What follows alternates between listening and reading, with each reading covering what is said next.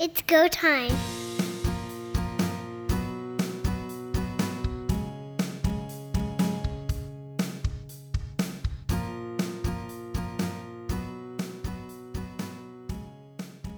Crazy football in the Canadian Football League last week, and we've got to get to it pretty quick. Welcome everyone to Third Down Gamble. Don Sharpen along with Heath Graham. We had some massive games last week and games that uh, really provided some interesting surprises. First, let's get to the Lions and the Blue Bombers. The battle for first, technically not all the way to first, but practically winner gets first. What happened to the Lions in the second half? Where did they go? I think we have to give some credit to Richie Hall. We often criticize him for his bend, don't break defense. The B C Lions offense in the first half sliced and diced. Vernon Adams completed sixteen of seventeen passes, seemed to do no wrong. And then that defense stepped up in the second half, took the game away from Vernon Adams, and a wild final two and a half minutes in this one, plus overtime. It was a really exciting game. So I I think a lot of that credit goes to the Winnipeg defense for playing one of their best halves of the season. The Blue Bombers defense has nothing to hang its head over. Uh, even though they had a rough first half, they certainly came up and did well in the second half. My concern for the B C Lions is what were they thinking going through that third and especially the fourth quarter? Yes, they did stymie the Blue Bombers twice with turnovers deep in their own zone, but you cannot live by that. You're going to see the Blue Bombers come at you again. What are you going to do to stop them? The other side of the equation, forty-three yards of offense in the second half until the final play of the game where they hit Dominique Rhymes on a deep route, and we'll get to that in a minute. But where does that thinking go? How do you go from nearly three hundred yards in the first half to almost nothing in the second? That's a real tough one to figure out. We know these two teams have probably two of the best, if not the two best receiving cores in the entire C F L. We saw Vernon Adams complete passes at will in that first half, and just the, the inability to complete in the second. I don't know if they felt overconfident that they had this game more in hand. It seemed Winnipeg was playing from behind throughout. They would get back to within three points, then all of a sudden they're back down by ten, and they'd get within seven points, and they get back down. B C had control offensively and, and on the scoreboard as a whole.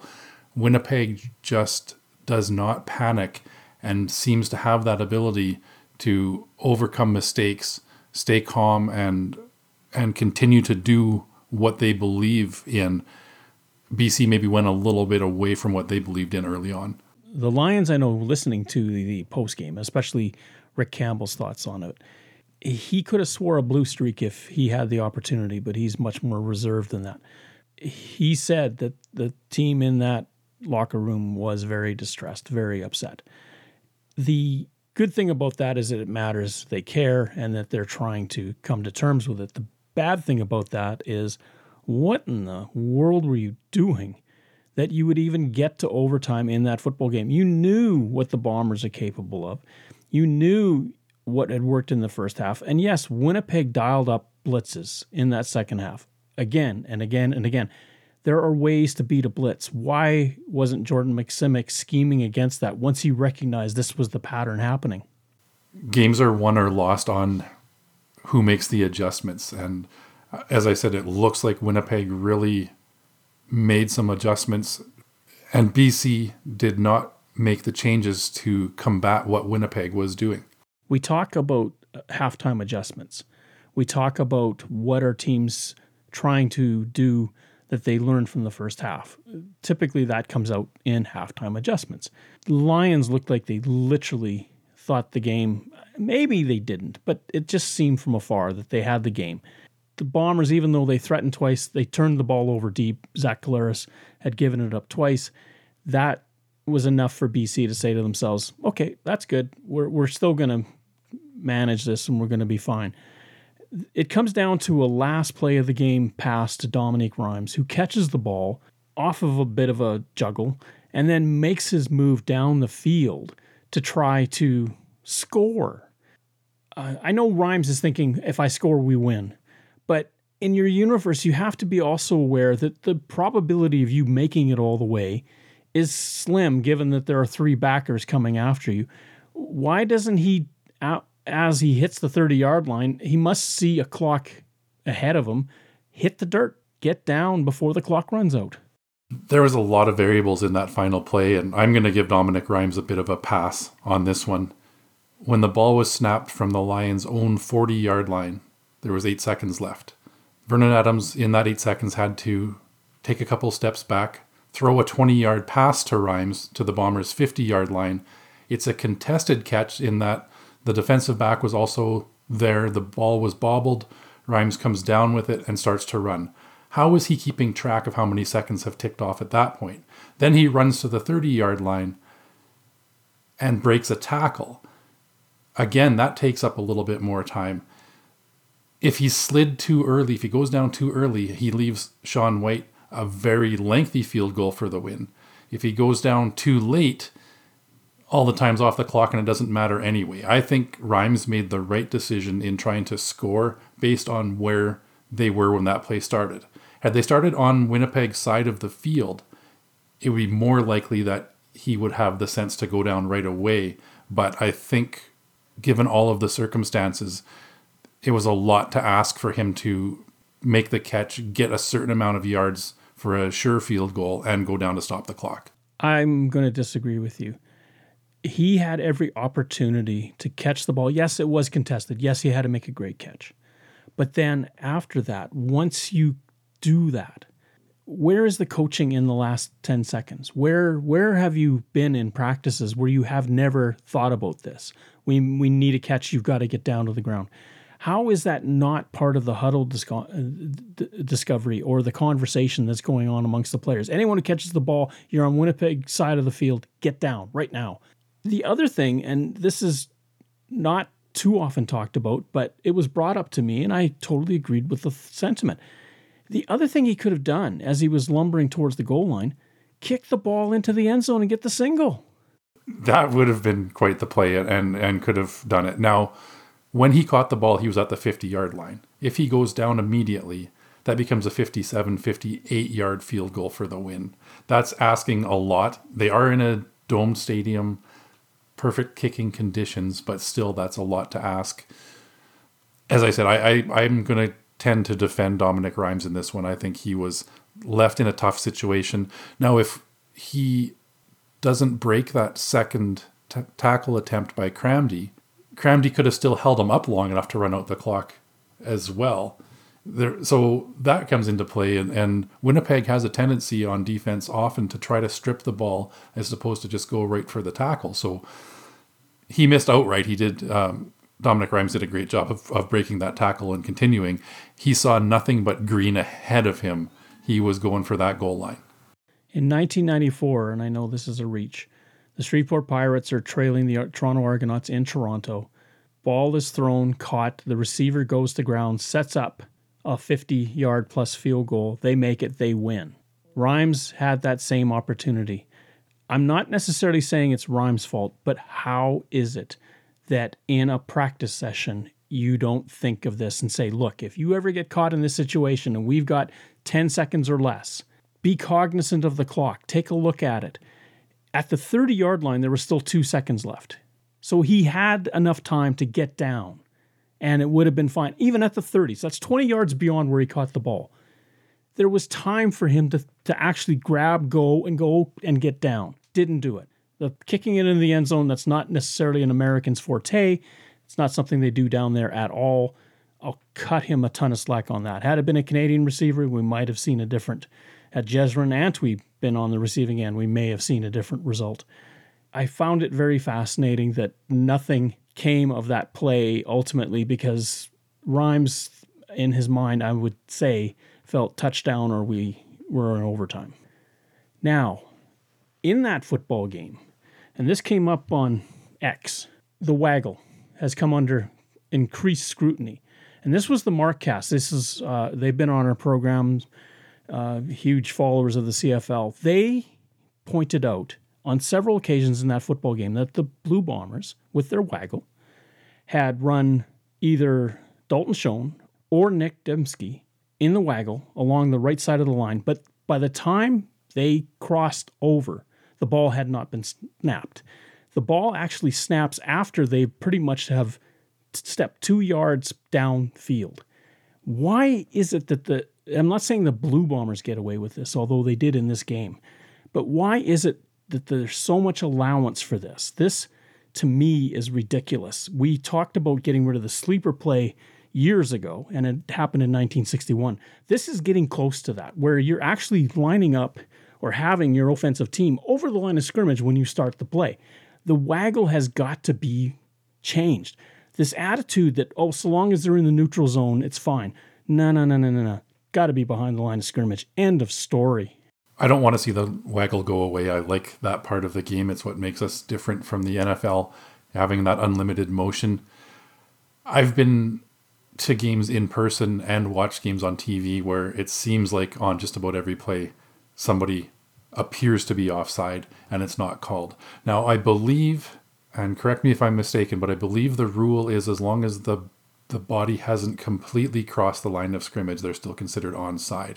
So much like a quarterback throwing the ball, as long as he's got his pinky toe behind that line of scrimmage, he can throw the ball forward. It's a, it's a similar situation. And what that creates is a gray area and an uncertainty by those officials watching the line. The best way, in my opinion, to combat that would be that they cannot break the plane of the line of scrimmage at all before the ball is snapped. Then you're not watching what part of them is still behind the line, if any. You're not looking at giving them that one-yard neutral zone. And it is very tough to call because it's such a timing issue of determining when the center moves, begins to move that ball backwards. Is that all it takes? Is as soon as the ball starts to move backwards, they can be forward? It's a lot of moving parts to keep an eye on.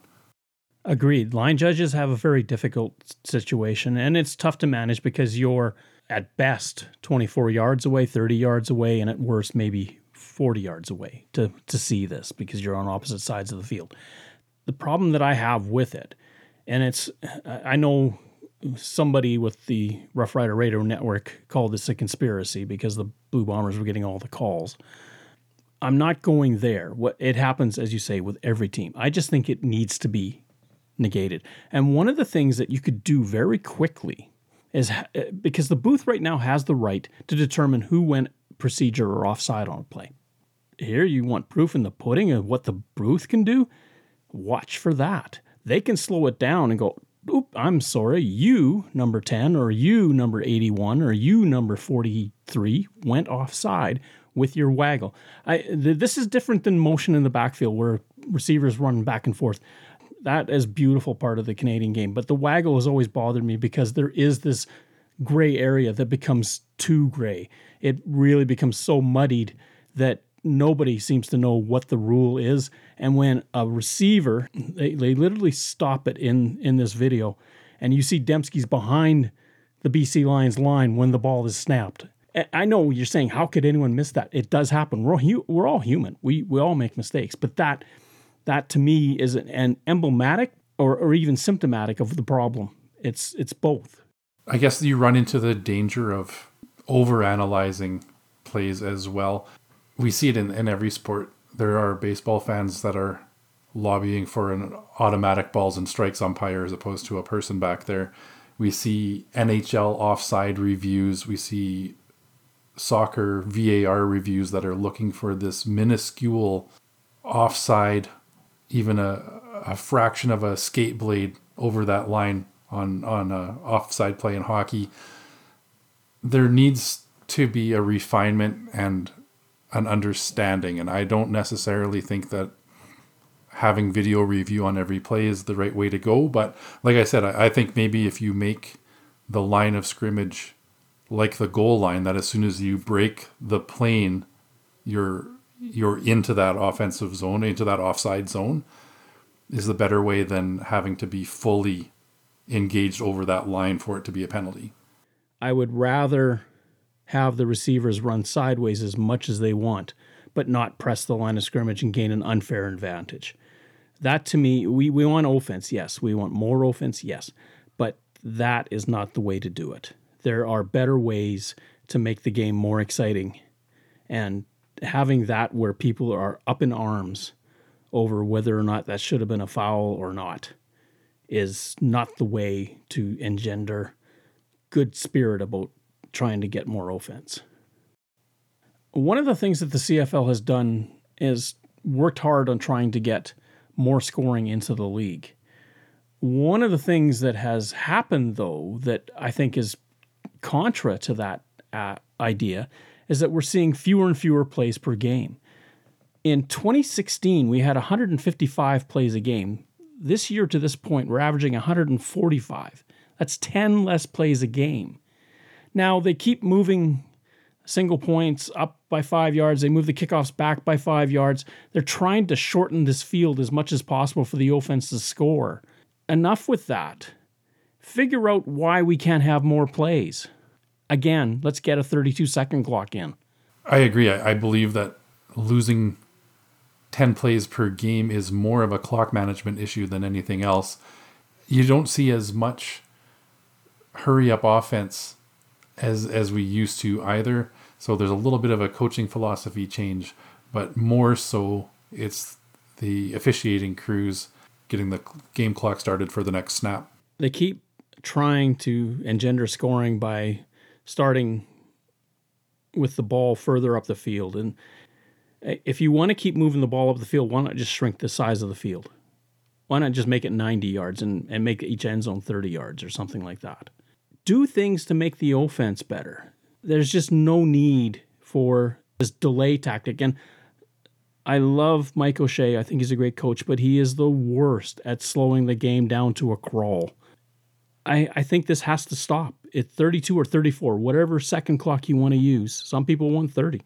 Enough is enough. It's just got to be hard and fast and keep moving. Some would argue if you want to increase scoring, increase forward motion by receivers and give them a little bit of extra zone to uh, to to get that waggle working in their advantage. Then let's bring back the sleeper play. Now, in Saskatchewan, we know that the Rough Riders took it on the chin. Mike Gibson was actually the play caller, the offensive coordinator that night for the Hamilton Tiger Cats. This was a sort of an aside note at the beginning of the football game, and he's the one that calls the game that Tiger Cats go up and down the field against the Rough Riders. Mike Gibson typically throughout his career has been an offensive backs coach. Uh, he's been a line coach. He has done a little bit of offensive game strategy and coordination some years ago, but it's been a while. What did you think of that? What a great audition to get thrown into this situation and to come out with a win and with a solid offensive performance. That sets him up well to be in consideration for offensive coordinator positions as they open up throughout the C F L. That's what I kind of thought. If you wanted an audition tape, my goodness, have you got one? Now, he's been in coaching for quite a long time. The, he may be very content as to where he is and how this is going to play out. Yes, we have more talent in the coaching pool in the C F L than maybe most people recognize. Now, Mike Gibson didn't completely rewrite the Hamilton Tiger Cats offensive playbook over the course of a couple of hours when he got notification he was going to be calling this game. That being said, he still needs to strategically choose the right plays at the right times, and that is where he came shining through. Your pick, Ottawa out of the crossover chase or the Rough Riders losing five in a row? Which do you want to go to first? Let's go crossover. Um, the playoff picture is getting a little bit more finalized here, so let's start there. All right, so we know with Ottawa being out of the crossover chase to get into the Western playoff picture, that leaves the West as basically two races, Saskatchewan and Calgary, and that is a battle for third. The other race is for first place, although Winnipeg has definitely got a step over the B C Lions in terms of who could finish first. In the East, the battle is Montreal or Hamilton and who gets that home playoff date. Ottawa, with them out of the mix, it does eliminate one more team. We saw two teams get eliminated on the weekend. That means for the RedBlacks, they're playing out the string, and this is for jobs and, and positions in twenty twenty-four. One question to you, is there a thought that Khari Jones could be in trouble because that offense is just getting worse and worse? Maybe we'll see Mike Gibson as the offensive coordinator for the Ottawa RedBlacks next season based on his performance. I absolutely believe that Khari Jones's offensive coordinator position is at risk. The offense has really tailed off for the RedBlacks in the second half of the season. That's where the struggles continue. They have some decisions to make at quarterback as well. Nick Arbuckle once again came in in relief of Dustin Crum, but did not do much to solidify himself as somebody in consideration for a starting job in the C F L either. It it should be Dustin Crum or Terrell Pigram for the rest of the season for the Ottawa RedBlacks to see what they have in these young quarterbacks. Khari Jones isn't a poor offensive coordinator by any means. He's had success in this league, but does not seem to be the right fit at this point in time for the RedBlacks. For Khari Jones, he's done well with Vernon Adams Junior He's done well in B C prior to that, but he seems to have had veteran quarterbacks. Offense is very retracted, and Crum, now that everyone's spying him, isn't using his legs anymore to gain first downs, so that means they have to rely on the pass. Well, at some point, that entire offensive package has got to be available to him to let him flex and see what he can do with it. One player that has to be frustrated with this Ottawa offense has to be Jalen Acklin. He should be a thousand-yard receiver in this league. He should be a guy that is putting up big numbers game in and game out. And it's quite often that he's finishing the night with two catches, three catches. A player of that caliber needs to be a big part of this offense. And right now, they're just not able to get him the ball often enough. Is it a question for Acklin that they need somebody else to help offset the coverage on him, somebody that can also take the lid off so that there's the defense has to pay attention to two receivers? Because right now it seems quite apparent that Acklin gets doubled almost everywhere he goes, and then you've got what? That's a great point, and I think there's some truth behind that as well. When you're a, a one-weapon team, it's hard to make the plays when you're double-teamed on every single pass attempt coming your way. The Saskatchewan Roughriders have lost five in a row. And for the second year in a row, Labor Day on, they have done nothing. And there is now more than just a murmur. There is now editorial content coming out from Three Down Nation and other venues as well that Craig Dickenson should have been fired after that game and that the Riders try something else to get into the playoffs. There's not enough games left in this season to warrant a head coaching change in in Saskatchewan. They've got two regular season games left at this point. They are still fighting for a playoff spot, so how successful can they be bringing in a new head coach at this point in time? I, I just don't see it. I agree there are definitely some problems with the coaching of the Saskatchewan Roughriders. The second half of the season, both last year and this year, have been abysmal. Changes do need to be made. The offseason seems like the more opportune time to do that than right now. I, I just don't see who steps in at this point with a couple of games left that's going to make that big of a difference. I don't think in terms of tactics or in terms of scheme that much can be changed, but maybe in terms of attitude. Because whether you think so or not, what happened on Saturday night in Dick, Craig Dickinson's own words was an embarrassment. Well, if you're the coach and you're saying this is an embarrassment, who does that reflect on? And the other thing that he said was that this team lost its confidence when it got blown out in Winnipeg. Well, guess what? You haven't won in Winnipeg since you've been head coach of the Roughriders. That would fall on the on the coaching staff. It, I'm going to be a little bit harsh on Craig Dickinson here, but oftentimes he seems to try to find the excuse.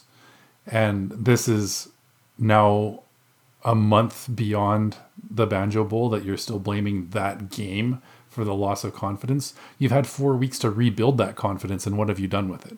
This is not the first time that we have questioned his leadership in that locker room. There was controversy last year with, with players suspended, suspended and being cut from the team.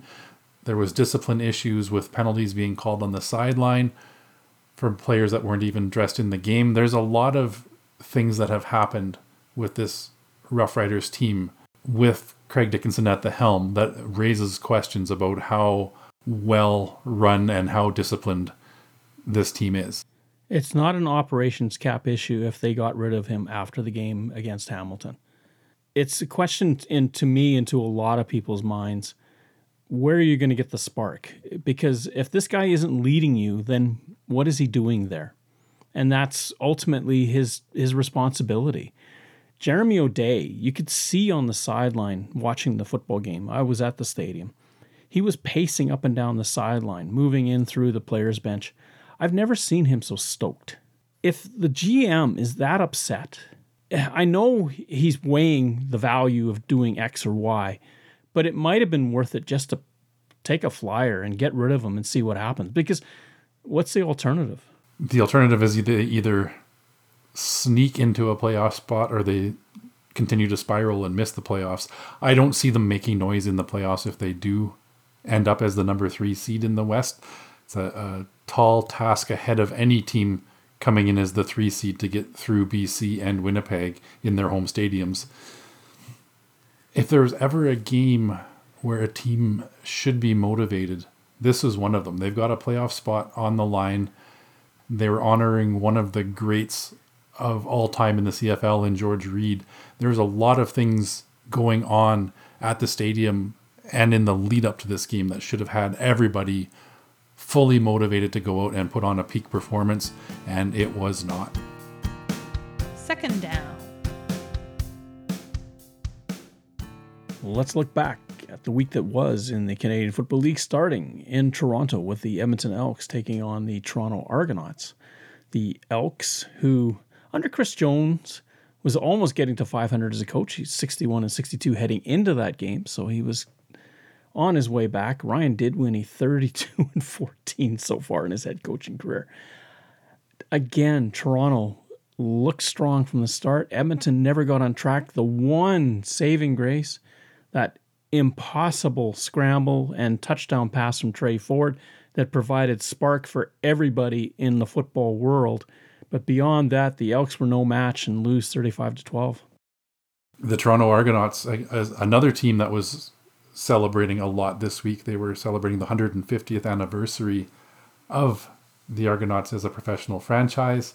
Exciting game, and great to see so many of the legends of the game return for the Argonauts. One thing that I think often gets overlooked is the kick returners they have had in their history. And we saw an opening ceremony where Rocket Ishmael, Michael Pinball Clemens, and Chad Owens all received ceremonial kicks. And wow, what a glut of kick return talent. And they now also have Javon Leak in the mix, who is lighting things up this year. Toronto jumps out to a ten one lead. The Elks actually fight back in the second quarter, make it closer, but then get shut out in the third quarter, pick up only one in the fourth as the Argos run away with it. For Tre Ford, nineteen of thirty-one, two hundred twenty yards, two interceptions, but that amazing touchdown pass that he threw to uh, Gavin Cobb, that that will be replayed on YouTube forever. And on the other side, Chad Kelly, again, just does what he needs to do. eleven of sixteen, doesn't throw any touchdowns, but the team just scores them with points pirate Cameron Dukes, in this case, scoring two. This isn't the first highlight reel scramble that we've seen from Tre Ford this season either. He is so much fun to watch, and if they ever get all of the pieces in place to help him be successful, look out. The offensive line let some of that pass rush get through and, and forced him to scramble, but he is so quick and elusive that he can make himself get back to uh, uh, to planting his feet and throwing the ball down the field, as we saw on that touchdown. The Argonauts' offense was different than what we've seen in the past as well. A J Ouellette, sixty-five yards on fourteen carries, not the dominant force that we have seen in some of these other games. You mentioned Cameron Dukes with the touchdown rushes, but Chad Kelly protects the ball, moves the team down the field, and gets the points when they need them. And that defense is really something to watch for the, the Argonauts as well. They're really in a unprecedented territory for them with their, their record this season. I don't see anybody knocking them off in the playoffs in the East. Huge play. Uh, Wynton McManus gets his second return for touchdown off of an interception. eighty-three yards this time he romps. Of course, when your defense is scoring points for you like the Alouettes defense has been doing, it makes it a lot easier for the offense. For Edmonton, that eliminated them from the playoff hunt. They were in tough to begin with. However, they still have something to say about what goes on in the East, given that they play the Montreal Alouettes coming up. The late game on Friday was the game everyone was looking for. Mike O'Shea taking his Winnipeg Blue Bombers into British Columbia to take on Rick Campbell's B C Lions. O'Shea, fourteen and seven overall as a head coach against the Lions. For Campbell, just seven and twelve against the Blue Bombers, and a huge fourth quarter for Winnipeg in the sense that they got a late touchdown and a field goal to come back and tie the game and then get the touchdown and two-point convert to win it in overtime in a game that at halftime, with B C ahead twenty to ten, many began to wonder if the Lions had control of this game. So we talked about the playoff scenario in the West. With Winnipeg's win, the magic number for them is one. So that is a combination of either one Bombers win in their final two games or one Lions loss in their final two will wrap up first place in the West for the Bombers. That's what this game had on the line. They were coming into it with identical records. They had each won a game against each other. This was the rubber match to decide it all. B C came out in control of this one. Uh, but as I alluded to earlier, Winnipeg just does not panic when they make a mistake. If they start to eliminate some of those mistakes, and we've seen several from Zach Collaros over the last few games with interceptions and fumbles, if he cleans that up, they are going to be very tough to beat. He threw an interception, had two fumbles, both those fumbles in the fourth quarter. Collaros, thirty-one of forty-one overall for three hundred eighty-nine yards, that interception that I mentioned, and two touchdown passes. Vernon Adams Junior, nineteen of thirty-three for three hundred fifty-two yards and one touchdown. Dominique Rhymes, of course, he's the one that gets the circle around him, but he had a decent day. Five catches for one hundred seven yards, along a fifty-two or along a sixty-five, that being the last play of the regulation. Javon Katoy, again, breaks down the sideline, scores another touchdown, something the Lions have been able to capitalize on quite a bit. On the flip side, I've been watching Dalton Schoen get beat up all year. He still guts it out, still has five catches for eighty-six yards, but he took a tremendous beating against the Lions and finally just couldn't be on the field at the end of the game. Unsubstantiated claims are that it was concussion protocol for a helmet-to-helmet hit. And fortunately for Winnipeg, they are going into a bye week this week, so that'll give him a little bit extra time to recover. They also have that opportunity to clinch first place in the West, which would give them another bye in the playoffs. So a lot riding on opportunities to give Dalton Schoen a chance to recover. Zach Collaros completed passes to nine different receivers in this one. The return of Janarion Grant was huge for Winnipeg. Not only did he stabilize that kick return game, he was also on the receiving end of a Zach Collaros pass for a touchdown. So great to see the Bombers mix Janarion Grant in. And another dominant performance for Brady Oliveira, one hundred fifty yards combined between receiving and rushing. So a, a big game for him as well.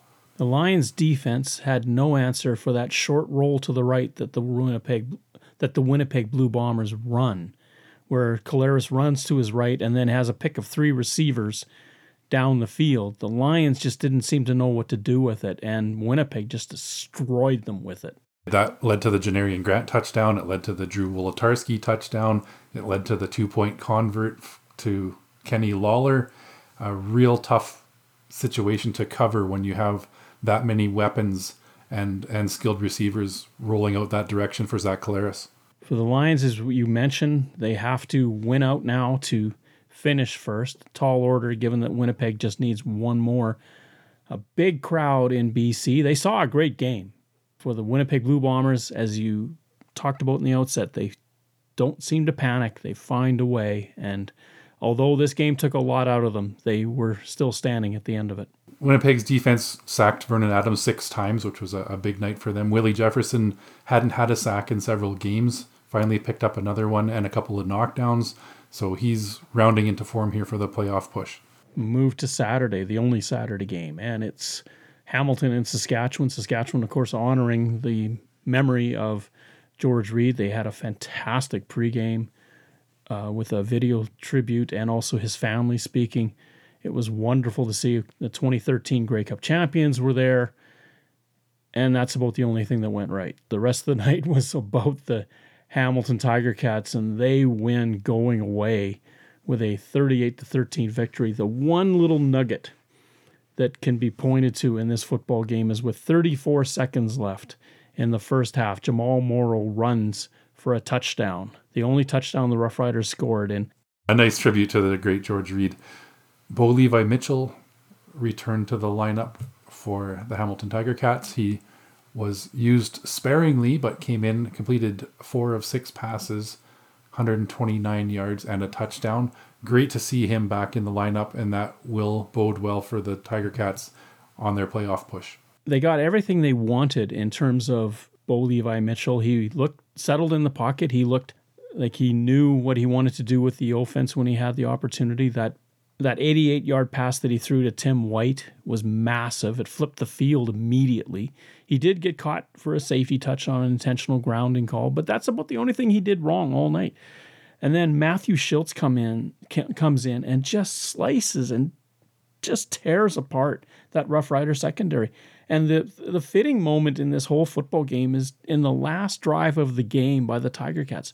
Schiltz goes around the left side, meets up with Derek Moncrief and literally runs him over.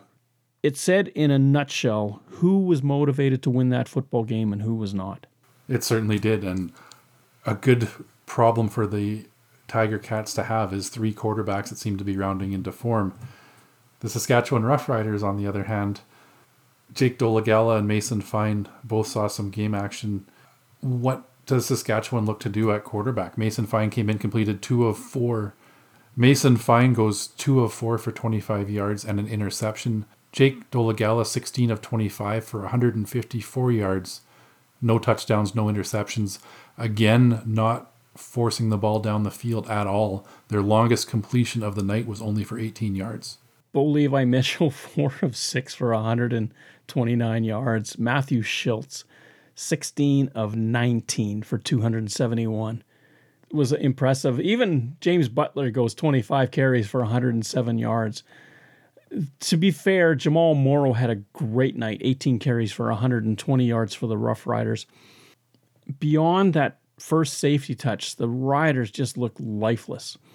Even though they get that late touchdown in the first half with Morrow's run, they come out in the third quarter and do nothing. And the Tiger Cats literally just dominate them the rest of the way. If the Riders fail to make the playoffs, they're going to look back on the failed opportunities that they've had in the second half of the season. It's not, it's not often that you've got a Calgary Stampeders team sitting with four wins this late in the season. You've had the opportunity to wrap up that playoff spot, and time and again, you're just letting it slip away and continuing to give the Stampeders life. They just don't seem to have whatever it takes. And if it was a case where they lost their confidence in Winnipeg, then this coaching from Craig Dickenson has just got to be ended, because there's no way on this lovely earth that anybody is going to stop at that point and say, well, that's where our season ended. We move to Monday, and Thanksgiving Monday here in Canada, and the Montreal Alouettes, traditionally hosts on that day, are good hosts to their fans, bad hosts to their guests, as they, from start to finish, dominate the Ottawa RedBlacks twenty-nine to three.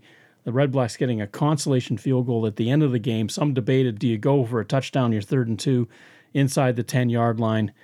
I like the decision. Get the goose egg out of the way. You're not winning anyway. It was going to be a really tall task for the RedBlacks to get three more touchdowns and two-point converts to get them back into this game. They were looking at this point to not be shut out. I agree. I think that was some confidence building points. If they got stuffed on a third and two, the likelihood of them getting any points for the rest of the game was going to be pretty slim. So Montreal, it was a, a rainy day. The Alouettes came to play, and, and we talked about the Saskatchewan Roughriders coming out listless with something still to play for. Ottawa was still in playoff contention as well with that Roughriders loss. They came out flat and are now eliminated from playoff contention. Montreal used the combination of five different people, including Caleb Evans, quarterback, to go for one hundred yards of rushing.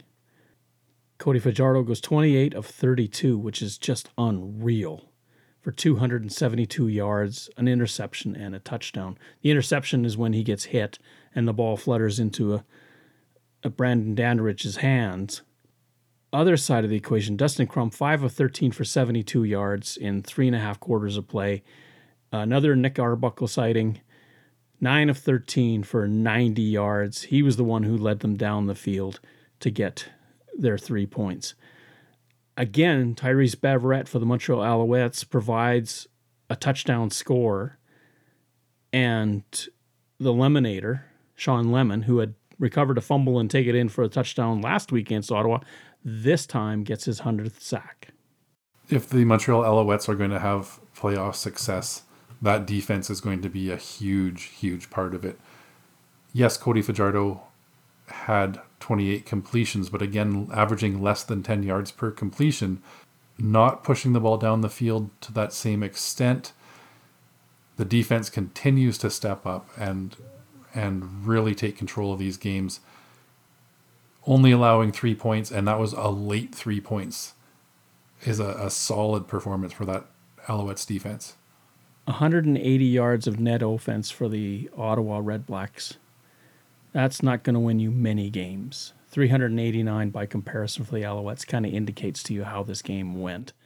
Montreal was able to get to Crum, able to sack him. Ottawa's offensive line, as strong as it is, has been guilty of a lot of sacks this year, which is a bit of a surprise, and that may be necessitating a coaching change there. That loss eliminates the Red Blacks. The Alouettes still hold a stranglehold on second place in the East. But, of course, the hottest team in football right now is the Hamilton Tiger Cats, and they're charging. Third down.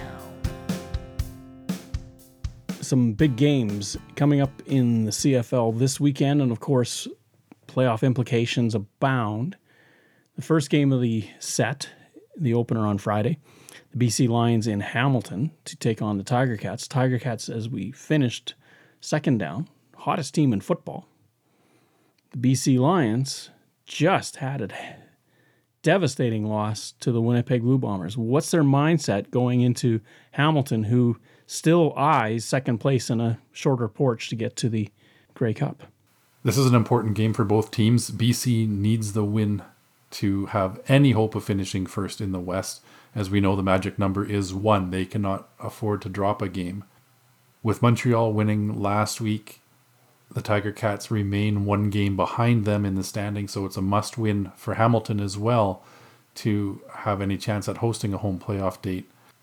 The difference maker in this one is going to be how much Bo Levi Mitchell do we see for the Hamilton Tiger Cats. We just don't know yet at this point if he's going to come in for one series or if they are going to be comfortable enough to give him the ball more frequently. I tend to take the Lions because of what they're left playing for. It's a, a bit of an uphill climb for the Tiger Cats to push their way into second place.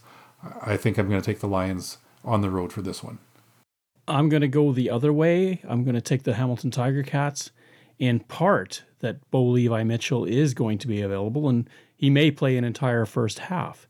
The other part of that I like about this is that Hamilton went into B C a few weeks ago and beat the Lions in British Columbia. If Hamilton shows what they showed against Saskatchewan, if B C hasn't recovered from what happened to them in Vancouver, then I'm with the Tiger Cats all the way, not only to upset on the spread, but win the game outright. The second game is in Calgary on Friday night, and it is a playoff game for all intents and purposes. If the Stampeders want to be in the playoffs, they have to win this football game. If Saskatchewan wants to clinch, they have to be winners of this game. Calgary goes into the game at three and a half point favorites at home. The Stamps are coming off a bye. Craig Dickenson says that this is a short week. It's only six days for the Roughriders. Never heard that one before. The Riders stunk against the Hamilton Tiger Cats. What's their mindset, and do they have a chance? They're playing against a four and eleven team, so generally you would say they have a chance. What they have shown over the last few weeks has me pretty concerned about the Saskatchewan Roughriders. If they couldn't get up for the game in Regina last week, I don't see them getting up for this game in Calgary. Neither of these teams seems to want to be in the playoffs at this point based on what they've done so far. This is the game that's going to really show if either of them have any life.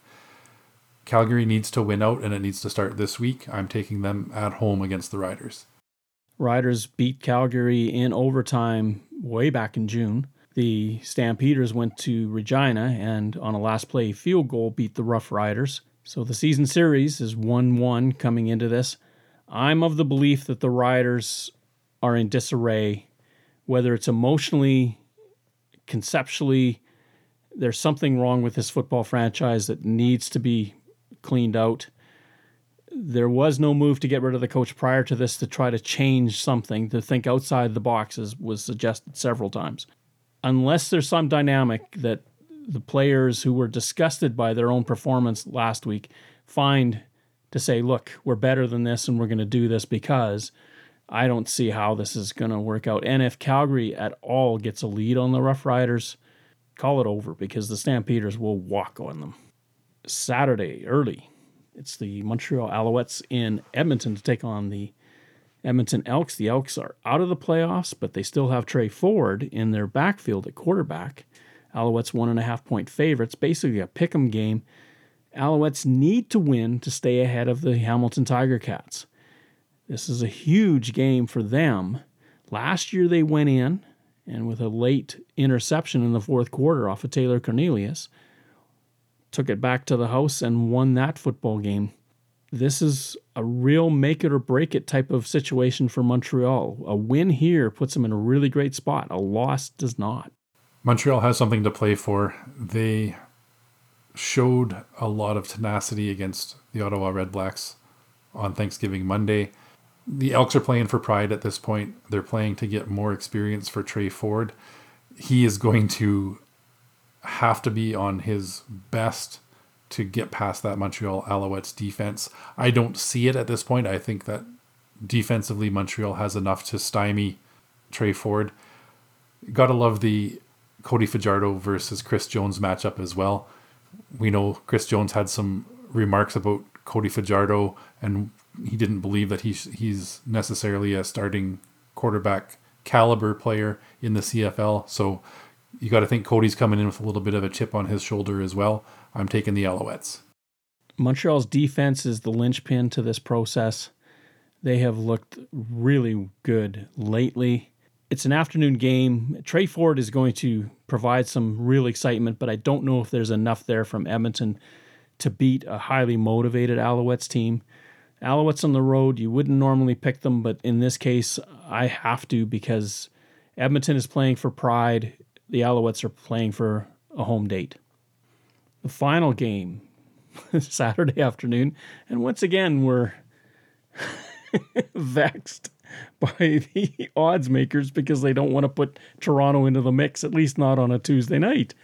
So we're going to have to take a wild stab at it. I'm leaning towards Toronto by thirteen and a half. You're picking Toronto by what? I, I figured twelve and a half. I don't know if there's a spread that any odds maker is going to give that's going to be a, a high enough spread in this one. We saw a couple of weeks ago, led by Cameron Dukes, Toronto gave Winnipeg all they could handle in Winnipeg. Ottawa, in a must-win game, managed one field goal late in the game against the Montreal Alouettes. These are two teams going in the opposite directions. I like the Argonauts big at home. If Cameron Dukes starts or Chad Kelly starts, the Argonauts are still going to dominate because that defense is just going to eat the Red Blacks alive. It wouldn't surprise me if the Argos defense scores again. This is huge for Ottawa to start playing for jobs and start playing for something to salvage from this season. However, the Argonauts, who have clinched first place, have showed no signs of slowing down. Give credit to Ryan Dinwiddie, Corey Mace. They have kept this team highly motivated, given that undefeated home record. Two touchdowns. I don't see how Ottawa gets even within that.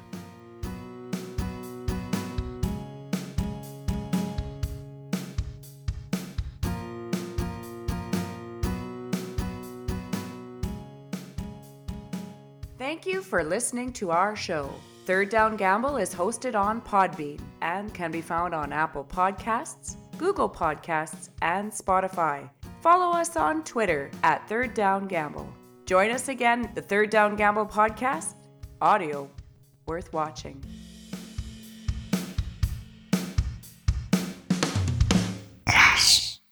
Third Down Gamble uses the expert resources provided by Canadian Football League player and game statistics for analytics, game notes, and statistics, and three down nation dot com for news, insight, and in-depth analysis.